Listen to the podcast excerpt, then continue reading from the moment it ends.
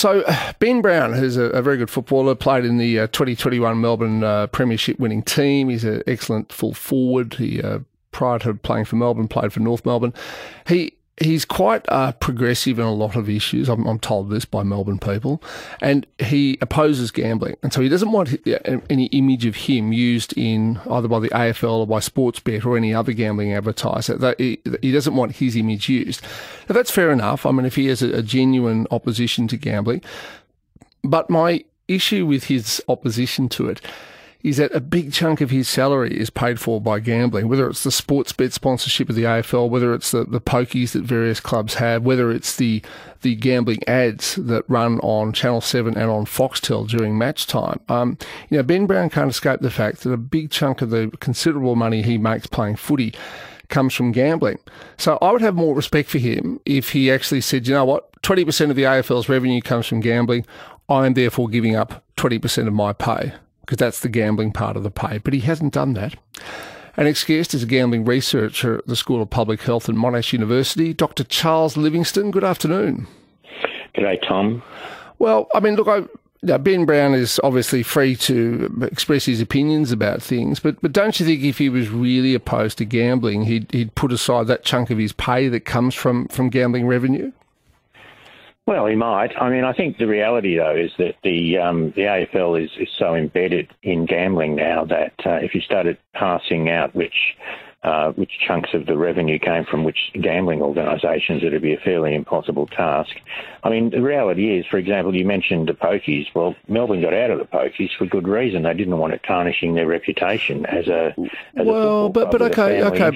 But on that, and my club, Carlton, still has their poker machines, and in fact is certainly does. Yeah. but I mean, Melbourne didn't just give the pokies up, they sold them. Those pokies still exist, they're still out there, you know, removing money from the community. And the price that Melbourne received for the pokies was simply the future value of the profits from all those poker machines. So Melbourne didn't really get out of pokies. They took money for those poker machines. Of course they did. But, I mean, the reality is that what they did was they converted a current asset. They can't, you know, I mean, the managers of any business can't sort of get rid of an asset for no return. So obviously they sold them, but the reality is that they didn't want to be tarnished by association.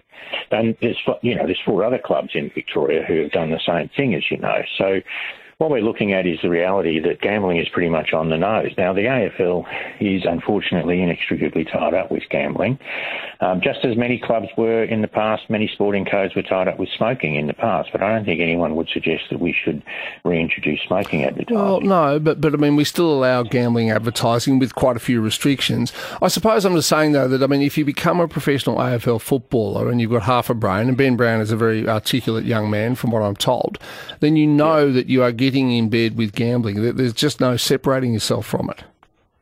I think the problem is, though, that for the player, I mean, their principal pursuit, of course, is playing football and being good at it. And I mean, you know, often you pursue your dream, as it were, without really thinking too much about what it might entail. And unfortunately, these days, more and more footballers I know are very concerned about the association between their clubs, or the AFL in particular, and gambling. And I think that's why we see, you know, many of the Victorian clubs in particular now are actually, they don't have a sponsorship with a betting company. They've gotten out of the pokies because of the image that it generates, the sort of, you know, the detriment to family values and all the rest of it. That's their way of protesting. Now, nothing is going to change if we just go along with things. And I think, you know, anyone in the AFL, any player in the AFL who wants to protest about this can do so. I mean, the AFL itself recognises that it's an ethical issue which may trouble people and gives them the opportunity to opt out, which he's taken. So it's not as though the AFL is insisting that, you know, if you want to play footy, you've got to take this gambling money. What they're saying is, well, look, we appreciate that it's an ethical issue. The other problem, of course, is, you know, there's a semblance of hypocrisy about it, because the AFL is forever talking about integrity in sport. And, of course, gambling offers one of the biggest problems for integrity in sport.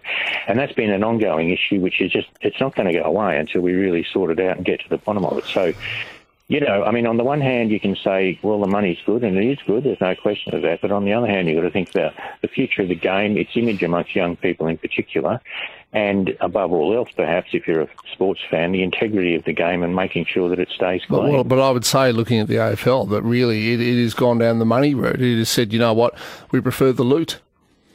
They have, and I think that's wrong, and I think they should reconsider that position. And I know that there's lots of pressure from various clubs and various members of the AFL's governing bodies that would very much like to see that happen. But at the moment, of course, as you rightly point out, so much of their revenue comes from the broadcast rights, and those broadcast rights are high because the broadcasters can get heaps of revenue from the gambling ads. So, I think we need to phase it out personally over a long period of time. I would give people plenty of time to honour their existing contracts and so forth, but I think we should be aiming to have a dissociation between gambling and sport if we want to both protect young people and the integrity of the game going forward. All right, thank you for your time. Dr. Charles Livingstone there, gambling researcher at Monash University. Well, see, this is the thing. You can either be truly principled, like if the AFL was truly principled about gambling and say we are not taking a single gambling dollar, and we just won't.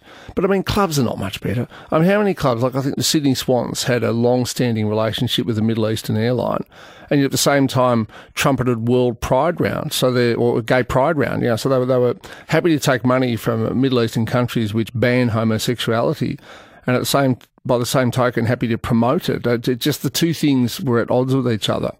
And the same is true with the AFL. If they truly hated gambling, they wouldn't accept the gambling dollars. And Ben Brown would take a cut in his pay. Anyway,